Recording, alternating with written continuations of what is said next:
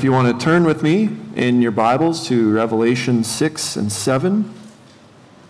So we're going to continue to work our way through the book of Revelation this morning. As I'm sure that uh, lots of you are aware, I love books. Just absolutely love books. And there are very few things in life that get me more excited than when I've ordered a book and I know that it's waiting for me on the front steps here at the church. And I remember, well, actually, I know that there's some books coming this week. I'm pretty excited about that. But I remember uh, about a, a, month or two ago, I had ordered some books, and I knew that they were there. They were right at the, at the front steps. And so I went and I looked. There was a box. This box was just absolutely covered in tape. So I thought, okay, I have to go grab a knife and start working my way. Want to open the carefully, don't want to ruin the books. And so I open the box. I look inside, all excited only to see another box covered in just as much tape.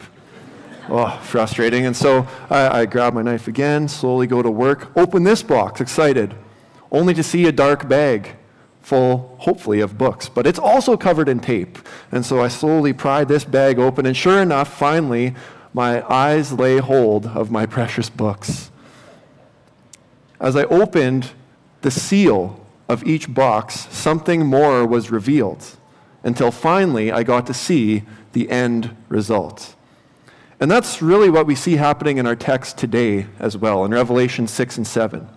If you remember back to a few weeks ago, uh, Pastor Jay was leading us through Revelation chapter 4 and 5, where we saw that there was this scroll, and this scroll contains God's program for the future of the world, or God's plan for the end.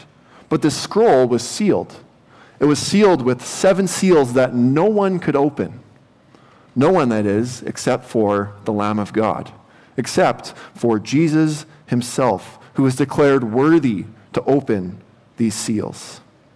And inside these seals, we see the time called the Great Tribulation being described as God's plan for the beginning of the end is revealed and recorded for us. And that's what we see here today in Revelation 6 and 7. And the first thing that we see are that there will be seals of judgment at the beginning of the end. Read with me beginning at Revelation 6, verse 1. Now I watched when the Lamb opened one of the seven seals, and I heard one of the four living creatures say with a voice like thunder, Come. And I looked, and behold, a white horse, and its rider had a bow, and a crown was given to him, and he came out conquering and to conquer. So we're told there in those first two verses that this first seal that Jesus opens contains a rider on a white horse. And a white horse in the Bible is almost always a symbol of victory. And based on how this rider is described, that, that isn't surprising. They'll have many victories as they're given this, this crown and they're called a conqueror. So this is showing us that within this first seal stands a victorious rider. Now, the identity of this conquering white rider has been a matter of dispute throughout the ages. Some have said that this white rider is Jesus, because after all, later on in the book of Revelation, we know that Jesus shows up riding on a white horse. But others, myself included here, would argue that this rider is actually an evil figure, called, among other things, the Antichrist. See, throughout the Bible, there are different references to an evil man coming and ruling in the beginning of the end. In Daniel chapter 9 and Daniel chapter 12, it speaks of one who is an abomination that's going to be coming and ruling. Second Thessalonians chapter 2 calls him a man of lawlessness who sets himself up as this grand ruler in the time of the end. And I believe that this white rider is that evil man who comes to fulfill these prophecies of old. He is the Antichrist. And a little bit later on in Revelation, we will talk about the Antichrist in more detail. But for today, we'll have to leave it at the fact that he will come to conquer and rule here on the earth. And that is this first seal of judgment that is opened by Jesus. Now we move on to seal number two. Beginning at verse 3, it says, When he opened the second seal, I heard the second living creature say, Come. And out came another horse, bright red. Its rider was permitted to take peace from the earth so that people should slay one another, and he was given a great sword. When he opened the third seal, I heard the third living creature come, say, Come. And I looked, and behold, a black horse.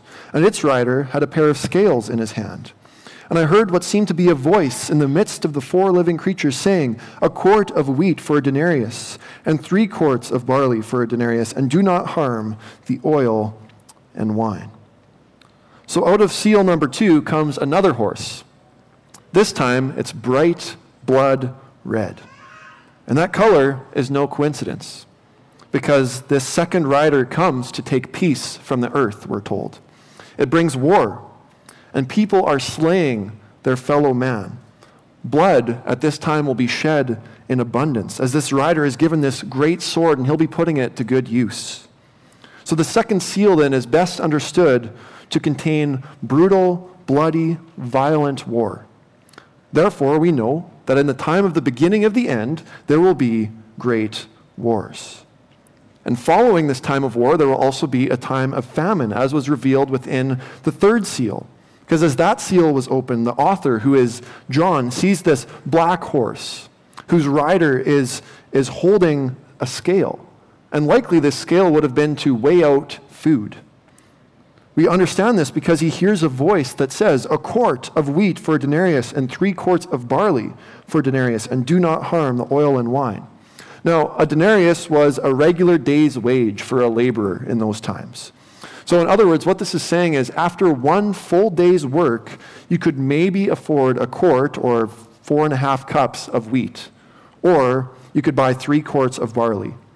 But after a day's work, there was no way that the average person would be able to afford any extras, things like oil and wine, because the prices would just be too high because of a food shortage.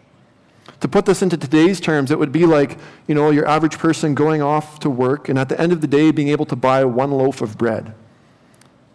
And that's all they could buy with what they earned. They couldn't afford any extras no butter, no jam, no milk, none of that. That's too expensive. Just this loaf of bread. That's all that they could afford. Now, as of right now in the world, 13.5% of the population is considered undernourished. Now, obviously, that's a sad number of people, an awful lot of people. But it's a fraction, a fraction of how many people will be undernourished when the famine of the third seal is opened at the beginning of the end. And that brings us then to the fourth seal, the last of what has commonly been called the four horsemen. Take a look at verses 7 and 8. When he opened the fourth seal, I heard the voice of the fourth living creature say, Come. And I looked, and behold, a pale horse, and its rider's name was Death, and Hades followed him. And they were given authority over a fourth of the earth to kill with sword, and with famine, and with pestilence, and by wild beasts of the earth. There's no question what's contained within this fourth seal. It's death, with Hades, who's uh, that's like the place of the dead, in tow and he comes riding a pale horse, which is probably actually better understood like a pale green, that color of decaying and, rot. And that's a vivid picture of what will be happening during this time. There will be bodies decaying, they'll be rotting away as death takes a quarter of the entire population. That is a huge death count. Massive. We're talking likely billions of people dying in a short period of time due to sword, famine, sickness, wild animals. This time of the fourth seal will be a time of greater trouble than the world has ever known prior to this, as death is given authority. Now we must look to the fifth seal. And, and as we look to the fifth seal, we need to recognize that our attention is being drawn from earth, what's going on on earth, these judgments, to heaven. Verses 9 to 11 when he, again being Jesus, opened the fifth seal, I saw under the altar the souls of those who had been slain for the word of God and for the witness they had borne. They cried out with a loud voice, O sovereign Lord, holy and true, how long before you will judge and avenge our blood on those who dwell on the earth? Then they were each given a white robe and told to rest a little longer, until the number of their fellow servants and their brothers should be complete who were to be killed as they themselves had been. So when this fifth seal is opened, John sees a vision of these souls who were given white robes. And these souls are those who will be martyred during the Great Tribulation. They'll be slain for their faith in Jesus. But specifically, it says they'll be slain for standing on the truth of God's word and for witnessing to others. It says that in verse 9. That's why they are going to be slain. Now, back in Revelation chapter 3, verse 10, we, we read of a promise that Jesus gave and uh, gives to the church. He says there, I will keep you, speaking to the church, I will keep you from the hour of trial that is coming to the whole world, to try those who dwell on the earth. And so, with that promise in mind, perhaps you're thinking to yourself, wait, now how are, how are there martyrs on earth if the Christians are promised to not face this hour of trial? I thought Christians were supposed to be protected from this time of, of the great tribulation. Well, you're right, they are. As we've mentioned before, we believe that the church will be raptured or will be caught up with Jesus prior to this time of great tribulation. We read about that in 1 Thessalonians chapter 4 verse 17. Now, I will say, as Jay's mentioned before, this is a, a matter of some disagreement among solid Bible believing people, and so we, we hold on to this, but we hold on to it maybe a bit loosely. We don't want to cause dissension among our brothers and sisters, but I will say this the Bible does seem to indicate that Christians, that the church will not face this coming hour of trial. So then we're left with this question Who are these martyrs? that will bear witness of Jesus during the time of the end. If the Christians are gone, who are these people? Well, we're told a little bit later on in chapter 7. Uh, look with me at chapter 7, verse 13 and 14. Says there, Then one of the elders addressed me, being John, saying, Who are these, clothed in white robes, and from where have they come? I said to him, Sir, you know. And he said to me, These are the ones coming out of the great tribulation. They have washed their robes and made them white in the blood of the Lamb. What we're told there in those verses is that these martyrs are the people who will be saved during the time of the Great Tribulation. They are those who will recognize their sin and they'll put their faith, their trust in Christ alone for their salvation. And the shed blood, the shed blood of Jesus, who died for them, it says, will wash them. Will make them new. I just think this is actually great. Not that it's great that people are getting martyred, but it's great to know that people will be coming to faith during the horrible, horrific events at the end. There will be people coming to Jesus. But unfortunately, for these people, for these tribulation saints, as they're called here, they will face much of the trial that's going on at that time. And many of them will pay the ultimate price, that price of their life, for their faith in Jesus. And these martyred tribulation saints lament what's happening to them. And they, they call out to God. They say, Holy Lord, how long? How long before you will judge? How long before you will avenge us because we've been killed? This was unjust. Right? They're crying out for justice. These martyrs, they have a right desire, not for revenge, but for the punishment of wicked sins and for the right penalty to be served for murder, because that's what's, being, that's what's happening to these, to these believers, to these tribulation saints. They know that God is holy, they, they know that God is just, but they're anxiously waiting for God to exercise that justice on the earth. And so they ask, How long, Lord? And they get their response in verse 11 Essentially, what, what Jesus says is justice will come. The wrath of God is coming, but not quite yet. The time is not yet complete, but know this justice will be served. And I imagine that was, will be a great, a great comfort to these martyred souls in heaven to know that their prayers would be answered and that God will provide justice. And I also think this is a great comfort to those brothers and sisters of ours around the world who are being persecuted today, those who face a real likelihood of being martyred, that they too can know justice will be served. These brothers and sister, sisters of ours, they understand what it says in Romans chapter 12, verse 19, where it says, Never avenge yourselves, but leave it to the wrath of God. For it is written, Vengeance is mine, I will repay, says the Lord. And our brothers and sisters today and in the future, they desire for that justice of God to come. And they, with the martyrs of Revelation chapter 6, are told it will.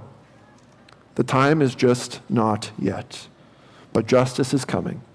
And that's what this fifth seal reminds believers in every age of. Justice will come.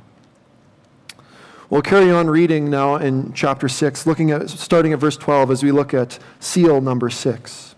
It says, When he opened the sixth seal, I looked, and behold, there was a great earthquake, and the sun became black as sackcloth, the full moon became like blood.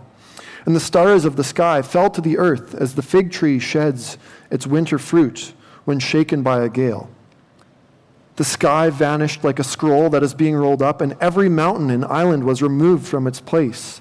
Then the kings of the earth and the great ones, and the generals and the rich and the powerful, and everyone, slave and free, hid themselves in the caves and among the rocks of the mountains, calling to the mountains and rocks, Fall on us and hide us from the face of him who is seated on the throne and from the wrath of the Lamb.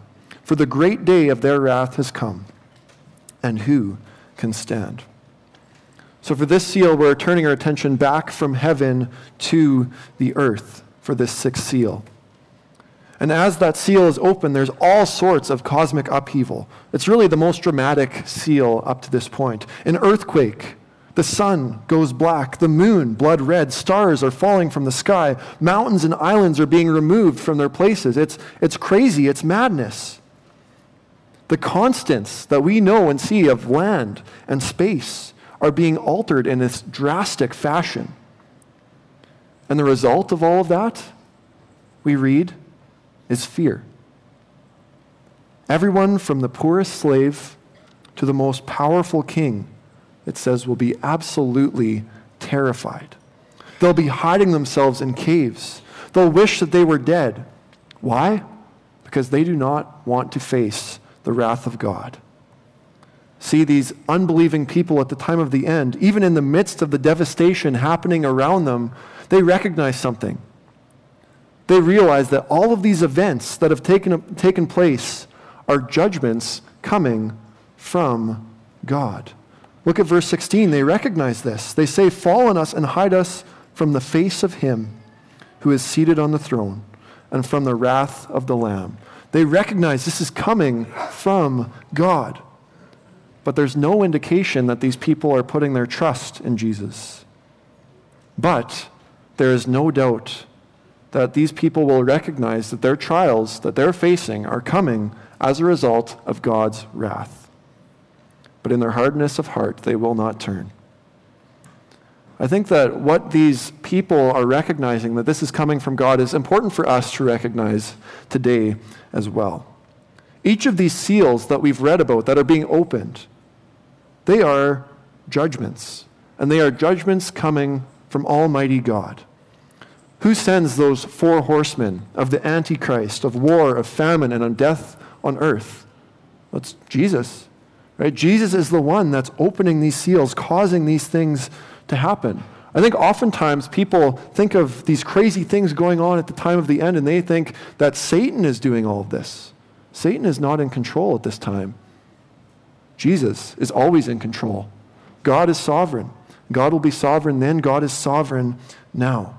These sealed judgments are coming from Christ Himself. They're the beginnings of God's wrath being poured out on the earth in judgment for the unbelief of the world and of rebellious sin. And there's a whole lot more judgment coming as we continue through the, the book of Revelation. But in the midst of all of that, we must remember that this is right judgment coming from God. Now, these people who are hiding themselves, they say something else that's very interesting as well. They ask this question at the end of verse 17 Who can stand? In the midst of all of this that's going on, all of this craziness, they ask, Who can stand? Well, as we continue on in chapter 7, we'll see who it is that can stand because chapter 7 shows us those who will stand in the beginning of the end are the sealed Jews. Look with me at chapter 7, beginning at verse 1.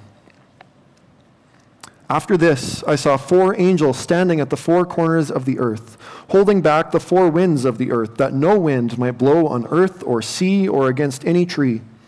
Then I saw another angel ascending from the rising of the sun with the seal of the living God, and he called with a loud voice to the four angels who had been given power to harm earth and sea, saying, Do not harm the earth or the sea or the trees until we have sealed the servants of our God on their foreheads. And I heard the number of the sealed 144,000 sealed from every tribe of the sons of Israel. 12,000 from the tribe of Judah were sealed, 12,000 from the tribe of Reuben, 12,000 from the tribe of Gad, 12,000 from the tribe of Asher, 12,000 from the tribe of Naphtali, 12,000 from the tribe of Manasseh, 12,000 from the tribe of Simeon, 12,000 from the tribe of Levi, 12,000 from the tribe of Issachar. 12,000 from the tribe of Zebulun, 12,000 from the tribe of Joseph, 12,000 from the tribe of Benjamin were sealed. This scene that is opened here at the beginning of chapter 7 is one of impending judgment. There are these four angels, and they're holding back the winds of God's judgment. In a sense, this is like the calm before the storm. It's like an interlude or a short break because before more judgment comes on the earth, something significant needs to happen. And as we saw in verses 2 and 3, what needs to happen is for God's people to be sealed. Now, this can get a little bit confusing because we were just talking about seals, right? These seals of judgment. And now all of a sudden we're talking about another seal. But this seal in chapter 7 is totally separate, totally different from the seal judgments. So, what is this seal? Is this like a, you know, a stamp on the forehead or something like that? Is it physical? Is it visible? Is it spiritual and invisible? Well, the Bible doesn't specifically tell us those details. But what we do know is that this seal on the forehead is the name of God. Turn over with me to chapter 14 of Revelation, verse 1.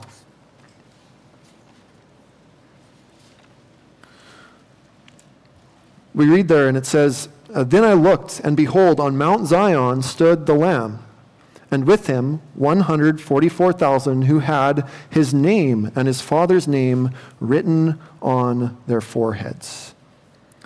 So, this, the seal is the name of God, and I think that's a symbol, really, of the one whose name is on your forehead is the one that you belong to. That's what the seal is partially saying. It's like, they belong to me. That's what God is saying. I have sealed them, they are mine. And that's important. But not only that, the seal also seems to indicate that those bearing it would be granted some level of protection. Back in chapter, uh, back in chapter 7, in verse 3, it says that there will be no more judgment against the earth until these people's safety was assured. And later on in chapter 9, verse 4, we read this They were told not to harm the grass of the earth or any green plant or any tree but only those people who do not have the seal of God on their foreheads. So, in future judgments, those that are sealed are apparently protected. So, this seal of God, for one thing, assures ownership of God. He says, They are mine. But it also assures protection by God as well. He's saying, They are protected because they are mine. Now, we're also told very clearly who these sealed people will be. They are 144,000 Jews, 12,000 from each, tri- each of the tribes of the sons of Israel. And some have read this passage and have, have taken this figuratively and have come to different conclusions as to who these 144,000 are.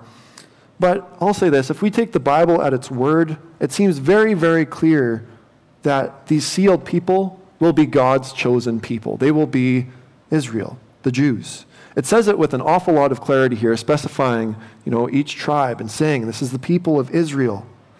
And so I think that's important for us to remember. These 144,000 are members of the Jewish nation who come to faith in Christ, and they will be protected in a special way during the Great Tribulation. Consider what we read uh, prophesied by Jeremiah in the Old Testament. He says this in Jeremiah 30, verse 7 Alas, that day is so great there is none like it. It is a time of distress for Jacob or for Israel, yet he shall be saved out of it. That's prophesied back in Jeremiah, saying that there will be a people, the people of Israel, a portion of the people of Israel will be saved from this hour of trial, this hour of distress that is coming. And that's what we read here in Revelation as well. This isn't out of the ordinary for God. He often protects and preserves his people, and he always, always leaves a remnant of faithful Israel. It happened back in the time of the kings in the Bible when Elijah thinks that he's the only faithful Israelite left. He thinks he's all alone. But then God informs him actually, Elijah, I have 7,000 men who are faithful to me still in the, in the nation of Israel. And so a remnant was there that God preserved, that God saved. Later on, during the time of the exile in Babylon and in and Medo Persia, there seems like there's no hope. Israel's destroyed. But a remnant of Israel returns to their homeland. Why does this happen? Well, it happens because God cares for his people, Israel. And he has always preserved and protected a remnant of them. He's a faithful God, and he has made a promise to a special chosen people. And as we read this morning, this will continue to be the case in the time of the end, because we know that these sealed Israelites will stand through the beginning of the end. Now, as we continue on in Revelation 7, we again focus our attention on something that is occurring in heaven. And we see that there will be a saved multitude at the beginning of the end. Look with me, beginning of verse 9. After this I looked, and behold, a great multitude that no one could number, from every nation from all tribes and peoples and languages, standing before the throne and before the Lamb, clothed in white robes with palm branches in their hands, and crying out with a loud voice Salvation belongs to our God who sits on the throne and to the Lamb. And all the angels were standing around the throne and around the elders and the four living creatures, and they fell on their faces before the throne and worshiped God, saying, Amen. Blessing and glory and wisdom and thanksgiving and honor and power and might be to our God forever and ever. Amen. So, in this passage, we are being reintroduced to those tribulation saints, those ones wearing these white robes that we read about previously in Revelation 6, verses 9 to 11, during that fifth seal. But here we're given a little bit more detail about these tribulation saints, these martyrs.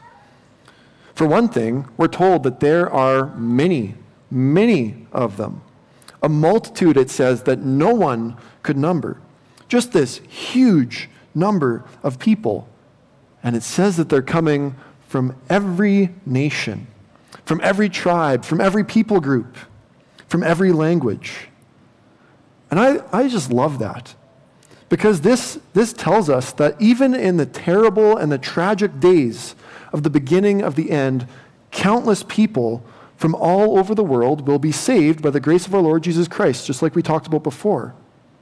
But still, it's just interesting to think that while these judgments are being poured out on the, on the earth, and the hearts of many people will be hardened, there will still be a multitude who finds their hope in Christ, in his atoning death for sin, in the victory over death and the resurrection, in the same place that we find our hope today as well. And I imagine, considering that this multitude is coming from every tribe and, and people, that during this time, there's going to be a huge, huge amount of people going out to do the work of missions. Perhaps these 144,000 sealed Jews will, will have this heart and be like, I need to go. I need to go out to that people group and that person from that language, and I need to share the good news of Jesus with them. Whoever it is, though, it seems almost certain that there will be many, many believers in Jesus Christ who will be sharing the good news in the worst, most difficult, and dangerous time in human history. And I think that that is a challenge for us today as well. When we consider that despite the danger, there are going to be people who will go and make disciples because they realize that souls are in the balance. Now, is there, is there danger now to go and be a missionary? Yeah, in certain places there is. But it'll be nothing like it is in the days of the end. Sharing the gospel, whether we're here, whether we're elsewhere, it's relatively safe for us. And yet I know, and I'm guilty of this, just as all of us are, I believe, we still find reasons not to spread the good news so often. And so I just challenge you to ask yourself to think about this. How am I making disciples today when the risk is generally small and the reward could be so great? That's just something to consider as we want to seek to walk in obedience to what Christ said, the Great Commission go and make disciples of all the nations. We know that there will be people doing this in the time of the end, and we want to be faithful and obedient servants of Christ today as well. Now, if we bring our attention back to the saved multitude here in this text, what we see is that they're not sitting in around in heaven just doing nothing. And they're no longer lamenting. They're no longer crying out as they were previously in chapter 6. No, these tribulation saints are now worshiping the Lord. It says that they're armed with palm branches, which are often instruments of praise. You think of the triumphal entry, right? When Jesus is walking into Jerusalem, or, or donkeys walking in, he's riding the donkey, and they're waving these, these palm branches to praise Jesus. And, and they're waving these branches, calling out here in heaven, salvation belongs to our God. They're worshiping God before the throne for the salvation that he has provided. They're praising him because they realize they have been saved. For one thing, they've been saved spiritually from their sins, but also they were saved physically in death, but they were still phys- saved physically from their persecutors and their pain. And now they were in the presence of their Savior. You know, I think of being in their position, who could help but praise when standing right before the one who provided you with so great a salvation. It was only natural. And they weren't the only ones praising either. It says that the angels, the elders, the four living creatures who spent all of chapter 4 and 5 praising, they're back at it again here in chapter 7. They join in the worship of their God. And in their praise, they're focusing on who God is. They say, He is wise, He is powerful, He is mighty, He is forever and ever and they're pouring out their blessing, their thanksgiving, their honor to the one God who they say is great and glorious. And again, this just seems so natural. It just seems like it's pouring out of them because they just adore the Lord. They love him, they adore him. He is their God, they are his people. And as we continue on in, in chapter 7, we see that this saved multitude, they continue worshiping, but they also are serving and they are satisfied. Look at verses 15 to 17. Says, Therefore, they are before the throne of God and serve him day and night in his temple. And he who sits on the throne will shelter them with his presence. They shall hunger no more, neither thirst any more. The sun shall not strike them, nor any scorching heat. For the Lamb in the midst of the throne will be their shepherd and he will guide them to springs of living water, and God will wipe away every tear from their eyes. I think this is, this is an amazing change of scenery for these tribulation saints. They've gone from suffering and death on earth to serving with abundant life in heaven before the throne of God. They've gone from persecution to protection They've gone from hunger and thirst to supreme satisfaction. They've gone from crying tears of pain and of sorrow to having dry eyes and the fullness of joy. This martyred multitude will never, ever face their earthly troubles again. And why have these troubles ceased for them? Is it because they've now entered some perfect environment you know, the location of heaven? No. Their troubles haven't ceased because of where they are, not their location. Their troubles have ceased because of who they are in. Their troubles have ceased because they're in the very presence of their shepherd, the Lamb of God. They're being ministered to by the Lamb. And if you think about that, that's a really interesting picture that the Lamb is the shepherd but we know that this is true. Psalm 23 talks about our, our good shepherd. John 10 tells us that Jesus is the good shepherd who died for us, cares for, feeds, protects, and leads his sheep. And this saved multitude, the saved multitude of saints from Revelation 7 are told that they are a part of those sheep who have Jesus as their shepherd. They will be guided to living water. They will enjoy the all satisfying glory of God as they serve in his presence forever. And what amazing hope that will provide for those who will be on earth during the times of the end being persecuted for their faith, to know that's what's coming. And what amazing hope that also provides for those of us today who have put our faith in Christ as well. We've been made new by the washing of his blood. Because though this amazing promise that we read here in Revelation chapter 7 is specifically for these saved multitudes in the time of the end, we find out later in Revelation, we'll get there eventually, that this blessing is also for us, the church age believers, for you and for me. Those of us who are in Christ will also one day leave our earthly troubles behind. We will get to serve Him. We will get to be in the presence of our God for all eternity.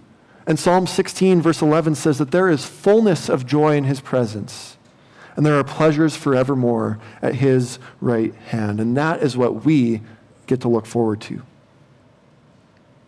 Now, these, these chapters of Revelation, uh, chapters 6 and 7, they, they should cause us to look forward.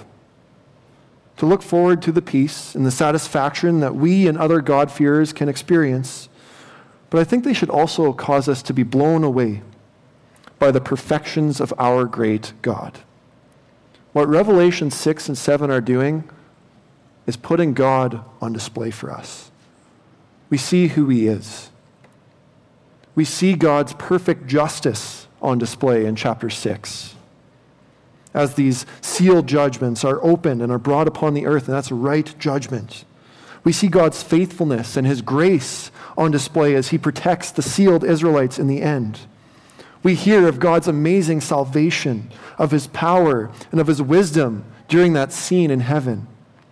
And we see his compassionate mercy and his loving care on display as Jesus shepherds these martyred multitudes. And so, in what we read today, we must not miss God. Yes, these chapters are telling us about the beginning of the end, they're telling us about the future, but they're also telling us who God is right now and will be forever. He's revealing himself to us. And what we learn is that God is incomprehensibly great. And so this week, when we consider our perfect, holy, amazing, great God, I hope that we'll respond like these martyrs, these angels, these elders, and these creatures did in heaven. We should respond with genuine, deep thanksgiving and worship to God as they did.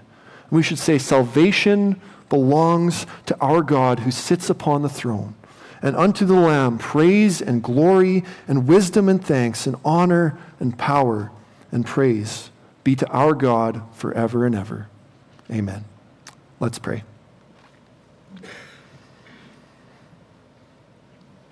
Heavenly Father, we thank you. We thank you for revealing to us what is to come. And maybe some of the the minutiae, some of the small details we are unaware of. But we know that justice is coming. And we know that you are the perfect judge. Not only that, we also know that, that you are merciful and you are gracious. We know that you will seal the Israelites, a remnant of them in the end. We know that you will save a multitude from every tribe, tongue, and nation in the end. And we know that you are great. You will be great then, you are great now. And so, Lord, I just pray that we would praise you. That when we think upon you, we would be blown away. And out of us, just like out of these creatures in heaven, these angels and these martyrs, out of us would just flow this genuine, heartfelt praise for who you are and what you have done for us. And I pray these things now in Jesus' name. Amen.